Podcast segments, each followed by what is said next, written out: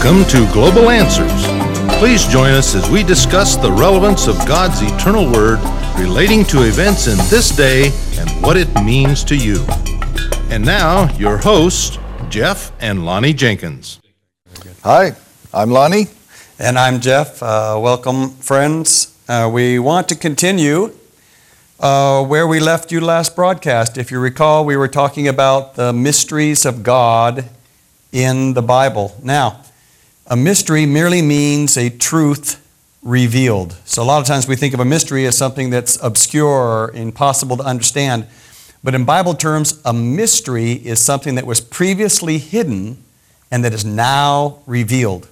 Now, let me just let you know a little bit of a secret of some of our objectives as to why uh, we do these broadcasts.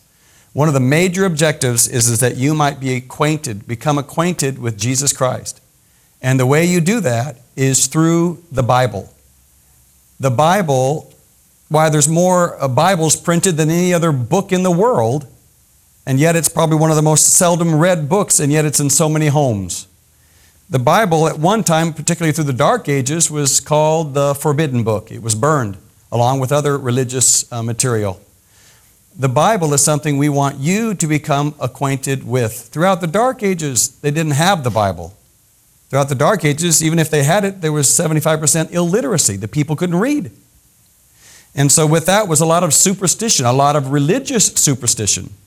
Then finally, a man, John Gutenberg, took what some great men had done in putting the Bible both in German and finally in English, and they printed. John Gutenberg and his men printed the Bible on a printing press.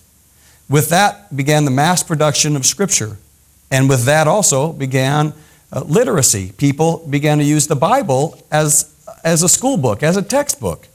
And as a result of that, started the Protestant movement under Martin Luther and, and then the many great reformers that came up, up as, a, as a result of that. Now, the Bible brought to life Luther's message, brought to life Wesley's message, brought to life the scriptures that we have today, and we want you to know your Bible.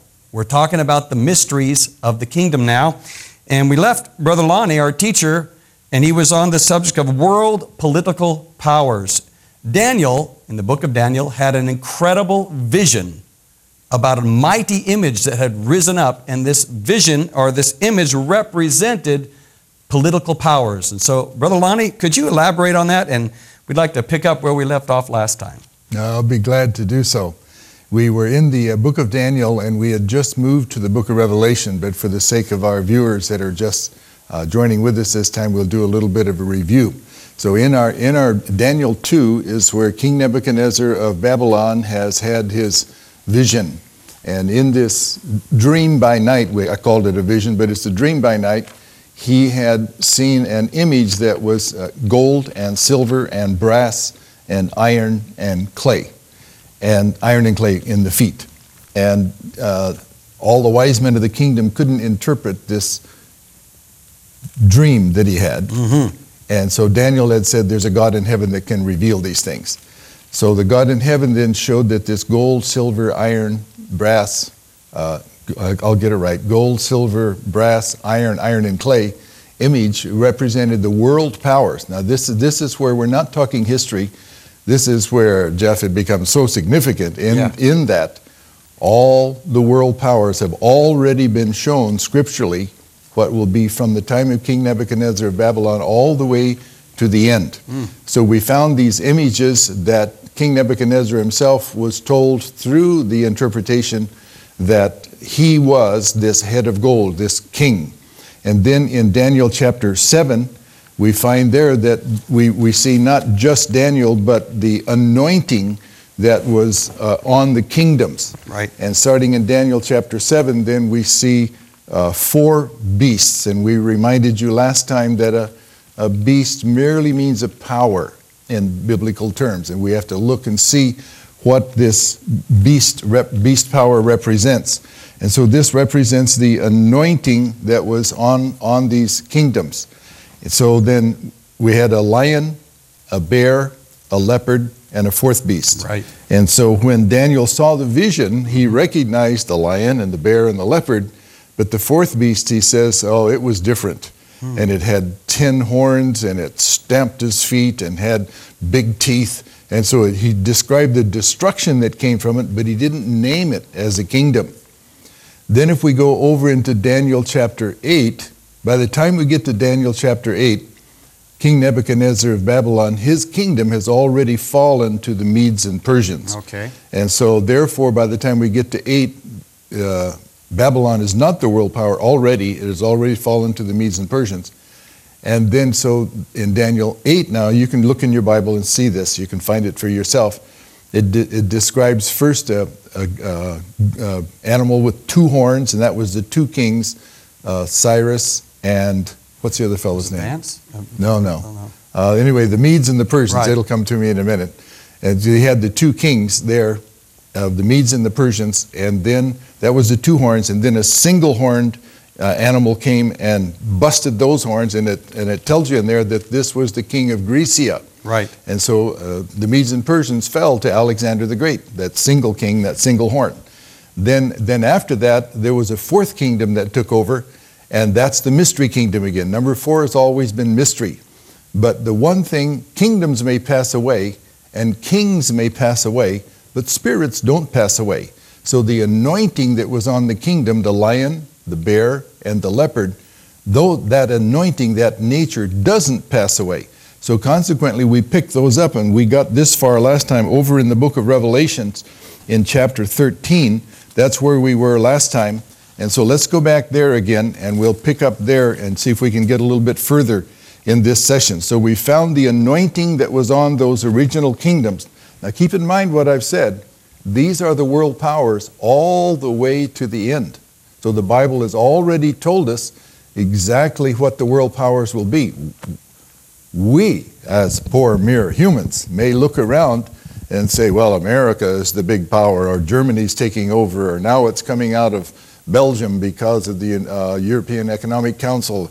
Uh, but God has already told us where the real, real power is. So in Revelations chapter 13, starting in verse 1 And I stood upon the sand of the sea and saw a beast rise up out of the sea. Now, the beginning of Daniel chapter 7, verse 1 the beast again rises up out of the sea. When we get over into chapter 17, we will see that a large body of water represents multitudes of people. So here's a power that's rising up in a populated part of the world.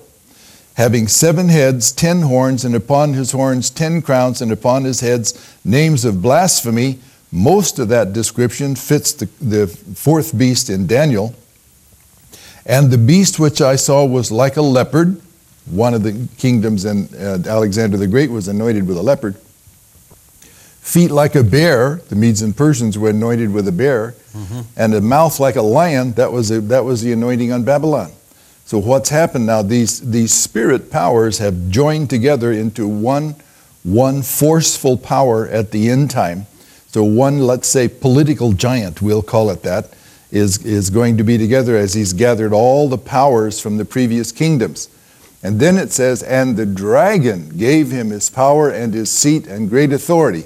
Oh, now this gets interesting. If we go back to Daniel chapter 12, and then we'll find two places mentioning the dragon. In verse 3, Revelation chapter 12, verse 3, and there appeared another wonder in heaven, and behold, a great red dragon having seven heads, ten horns, seven crowns. And so now there's our dragon up there already mentioned, and if we went into that, we could tell you who it was, but we won't do that right now. And then down in verse 7 And there was a war in heaven. Michael and his angels fought against the dragon, and the dragon fought in his angels and prevailed not. Neither was their found, place found any more in heaven, and the great dragon was cast out, that old serpent called the devil mm. and Satan, which deceives the whole world, and it goes out. Now, that casting to earth, that's later. That's just going into the great tribulation. But nevertheless, here it says the dragon gave this uh, anointed power, political power, its power and its great and its seat and seat and great authority. So therefore, it's a satanic de- demon power. Yes. So now, so this beast we find then is we already find is has got a double anointing, a political anointing and a demon anointing. Hmm. Now uh, look in verse three. And I saw one of his heads as it were wounded to death, and his deadly wound was healed, and all the world wondered after the beast, the power. So wounded to death. In a future one, we'll go back to this, but we'll go, we would go back into the seven churches of Asia in Revelations chapter 2 and chapter 3, and we can trace the growth of this power, just like we've looked at it here. And we, can, we, can, we will show you that in the third church age, around in the 300s uh, BC, AD, excuse me, that, that there was a transition of power that took place. That's the age in which the Roman Empire fell. And we know that that was the fourth world power because all we have to do is look back in history and see who was the world power at the time of Jesus Christ. Mm-hmm. That's the right. Romans. Rome. Absolutely. The Romans were in charge. But now this is showing us that that power is wounded to death but lives again. So this power then, this Roman power, is somewhere still in existence.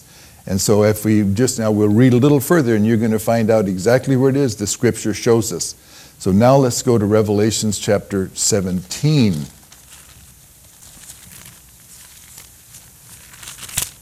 I love the Bible. Mm-hmm. I do too. Yes. So much is hidden right That's in right. there Exactly. And revealed. And revealed. Jesus said, is hidden from the eyes of the wise and prudent, but revealed unto babes that are ready to learn. Mm-hmm. 17.1 And there came one of the seven angels which had seven vials and talked with me, saying, Come hither, I will show thee the judgment of the great whore that sits upon many waters. Now, verse 1, we'll linger there just a moment so that you'll understand exactly what's going on. A, a woman, this case a whore, a woman is a representative of a church because a church is to be the bride of Christ. So it's church represents woman.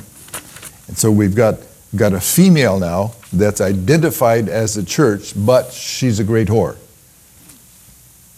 Mm-hmm. Got a comment on that? Uh, no, actually, uh, I was I was thinking when you were talking about political powers, and uh, and that when a political power and a religious power merge, that's when you can have potential devastation. I mean, Oh, on, on, a, on a world level. Always. Um, what, what we watch, if we go back in his, church history, we watch that when a movement first starts and is pure and it's Mhm. anointed of Mhm. God, then Holy Ghost is their power. Right. But then once they begin to lose Holy Ghost power, they almost always turn to political power Hmm. and try to draw what they want or get done what they want through government.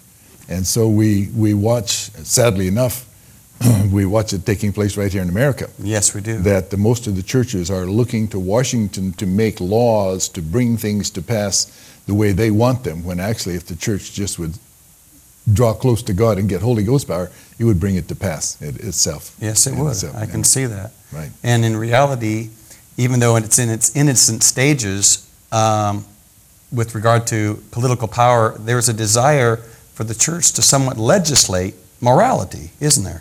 Always, Yeah. always. And, and you, can, you cannot run a nation on Christian principles because to live the Christian life, one must be born again. That's true. And so, consequently, when you try to legislate Christian morality to a non born again people, it's just rules and regulations, and they hate it. That's and right. that's why many times they, they hate Christian, uh, let's say, conservative principles, Right. because it's trying to direct the people to live a life that's contrary to the way their flesh wants to go. Mm-hmm. And since there's no Christ, no Holy Ghost in their life, they don't want to hear it.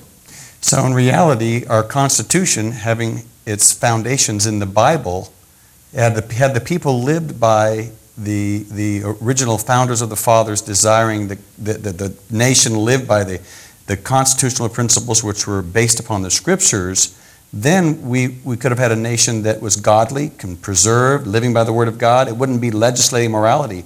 But now that our nation has turned from the, the Bible principles, now I, I don't remember who it was, but he said that a nation will either be ruled by the bayonet or by the Bible. Yeah, that was Noah, uh, Noah, the one that wrote Noah, Noah Webster? Right, right. Incredible. And Yeah. that's true because if a people aren't going to be led inwardly by the, by the Holy Spirit, by the dove of the Holy Ghost, then there's nothing, no other recourse than uh, dictatorship. That's that's almost exactly exactly the way it goes. And is that where Yeah. we're heading, according to what you're reading here? And ultimately, are we heading toward a, a dictatorship? Yeah, is the we- world heading toward a dictatorship of sorts? It is a one world government, and it will be legislated through a supreme religious power, again, like we said before, united to political power, Hmm. which is always deadly. Yeah. That, that was exactly what happened in the Dark Ages, was that, Yep. That the uh, Church of Rome was able to gain under its power the kings, then the, and then the Church of Rome could dictate to the king. The king would then send his army to do the dirty work for the, for the church. For the church. Right. Yep. Yeah, it, it is a, it is a repeat scenario, and we have we are promised to repeat, and we we probably won't get into it, viewing audience. We probably won't get into it in this session, but if you'll keep seeing, we'll show you in Scripture that this is this has been promised. Incredible. Yeah. Incredible. So you're in Matthew 17 here. Uh, you're going into uh, this mystery Babylon, Correct. which is uh, it, which is similar to the fourth beast that we're referring to in Daniel. Then is that correct? Correct. Okay. Correct. And so then these uh, this mystery Babylon, which uh, if you, you you and I have talked about this before, it is a church and with political power, or is it politics with church power? Tell me about that. That's a good good way to put it. Let me just read on a little right. bit here, and I think I think it'll clear up itself. So we've got this woman who's a great whore. The church is supposed to be the virgin bride of Christ, Mm-hmm. right? And we could find over there about the New Jerusalem and the adorned like a bride coming down for her husband.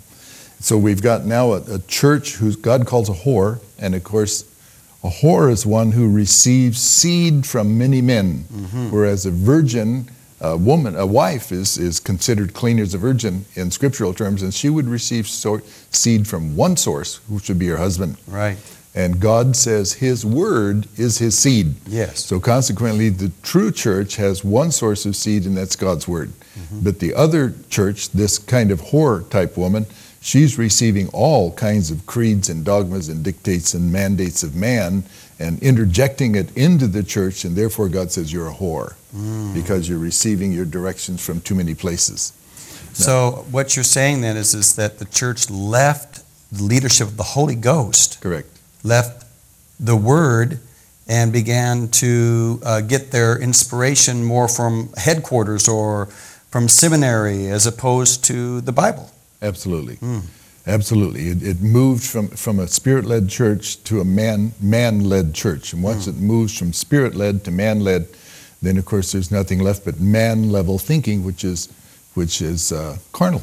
Yes. Carnal. Put- Exactly. Putting putting the scripture together by carnality. But Jesus said in Matthew 13 that his church will be built upon revelation of who Jesus Christ is in each age, who the revealed word is in each age. Right. And so revelation can't be produced by the natural mind. It has to come Directly from God. sovereignly from God. My. Absolutely Mhm. sovereignly. So here there's great whore. Now we just let's put some pieces together now just a minute. In verse 15 where it says this great woman sits upon many waters. Verse 15 says, "And the waters which thou sawest where the whore sits are peoples, multitudes, nations and tongues." So now here's a church that's sitting on or ruling over peoples, multitudes, nations, and tongues. So this isn't the little uh, local independent church we're talking about here. This church has worldwide power. And then in verse 18, it says, And the woman which you saw is that great city which reigns over the kings of the earth. So this is a church that is a city and has worldwide power. I think you can see, viewing audience, that it's narrowing down very quickly as to what this might be. Mm-hmm. Verse 2 With whom the kings of the earth have committed fornication, they have received of her doctrines. And the inhabitants of the earth have been made drunk with the wine of her fornication. So, this wine, of course, stimulates. So, it's a stimulation of this false doctrine that is so exciting, but is false. So he carried me away in the spirit in the wilderness, and I saw a woman sit upon a scarlet colored beast full of names of blasphemy, seven heads, ten horns. This is the, this is the beast we just saw in Revelation 13. So now that beast that was wounded to death and died again, which was the Roman power, now we see this woman that God calls a whore sitting on this same beast. Hmm. So now we've got a church riding on a political power. Mm-hmm. So here we see the blending, like you said, Jeff, Right. of church and government, Yes. and uh, always deadly, always bad. Verse 15, verse 4 And the woman was arrayed with purple, scarlet color, decked with gold, precious stones, pearls, having a golden cup in her hand full of the abominations and filthiness of her fornication. So she's giving out her false doctrines, but she's decked out, you notice, in royal manner. So she sits as a queen, as she calls herself.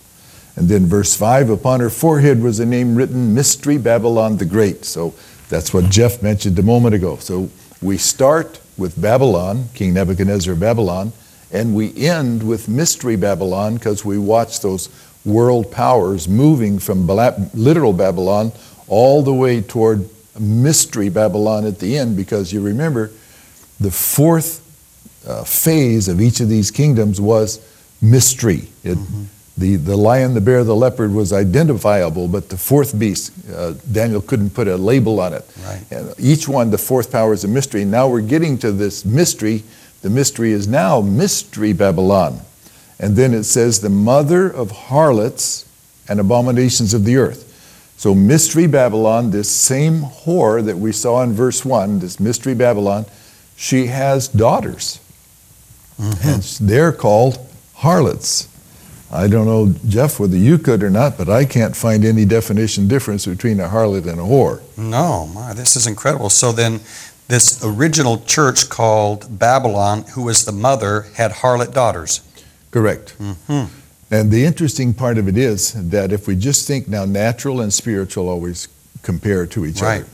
So, in when a little baby's born, a little girl is born, she's virgin, she's pure, she's uh, clean. Yep. And so now we're talking about women, so we're talking about churches. Mm-hmm. So here's churches that they're they're born pure, they start pure, Mm-hmm. their foundation is pure, but then they turn to the ways of mama and act just like she does.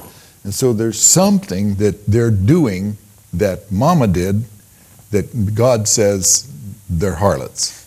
So what you're saying actually is that uh, they start out as virgins, and then, in other words, the movement starts out with all the right intentions. In other words, uh, the Lutheran movement, it, its basis, its foundation was was good. It, its intentions were good, but then something within the makeup of man, they want to preserve that teaching when God wants to reveal more. Yep, that's just almost entirely the picture right there. And when we mentioned uh, the Lutheran movement, uh, I want to broaden that just a little bit. Ev- virtually every movement has made exactly the same mistake. Mm-hmm. And uh, that's why something special had to happen right at the end time. Mm-hmm. But to back up now a little bit, that what was it? They were born virgin. Now, for our uh, viewing audience, everything natural has a spiritual counterpart. Mm-hmm. So that when God is doing a uh, spiritual thing that we can't maybe see with our eyes, if we look at the natural, we can understand the spiritual by watching the natural. Let me just give you a real quick example. In, in the natural birth of a baby, there's, there's three things happen. There's the water, I won't mention all the details, we're on video, but there's the water, and then blood, and then the spirit of life enters the child. And so it takes all three ingredients for that little child to be born a live birth. And we go through the, through the scripture, we can see that the very same thing is true. It takes the water and the blood and the spirit to complete the birth. The natural, spiritual, they go hand in hand. The water, uh, would, of course, be, would be your water baptism, and then you're sanctified by the blood of Jesus Christ. That, that's cleaning up the vessel, getting it ready for, the, for the Holy Spirit to indwell.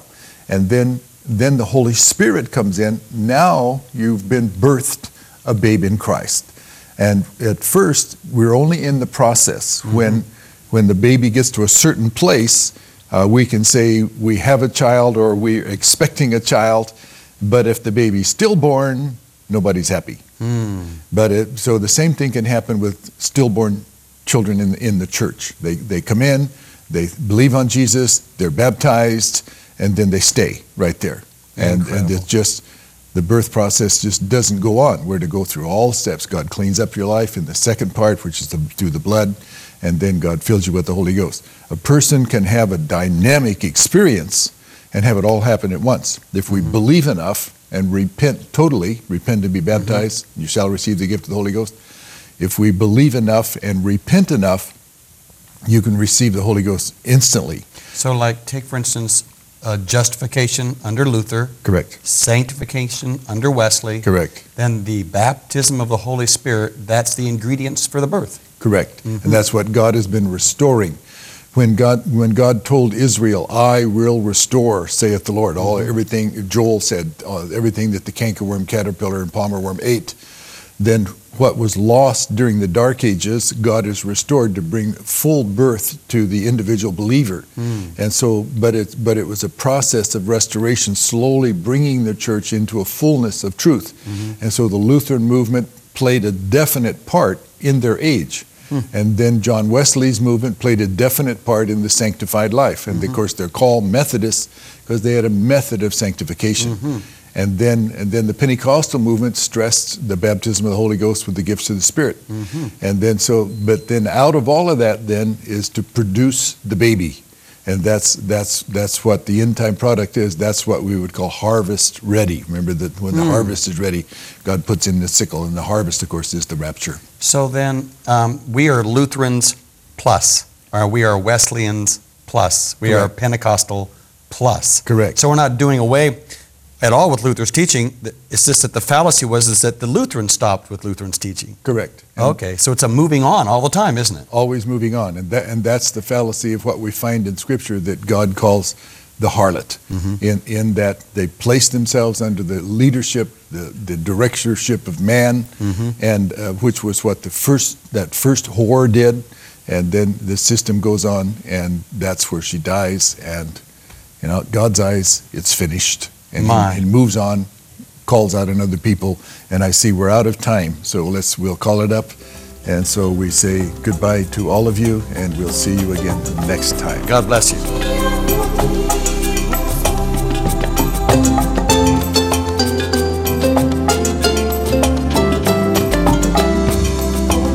To order a DVD of today's program entitled Mysteries of the Kingdom, write to this address or visit us on the web at globalanswers.us. Thank you for joining us, and may our Lord Jesus Christ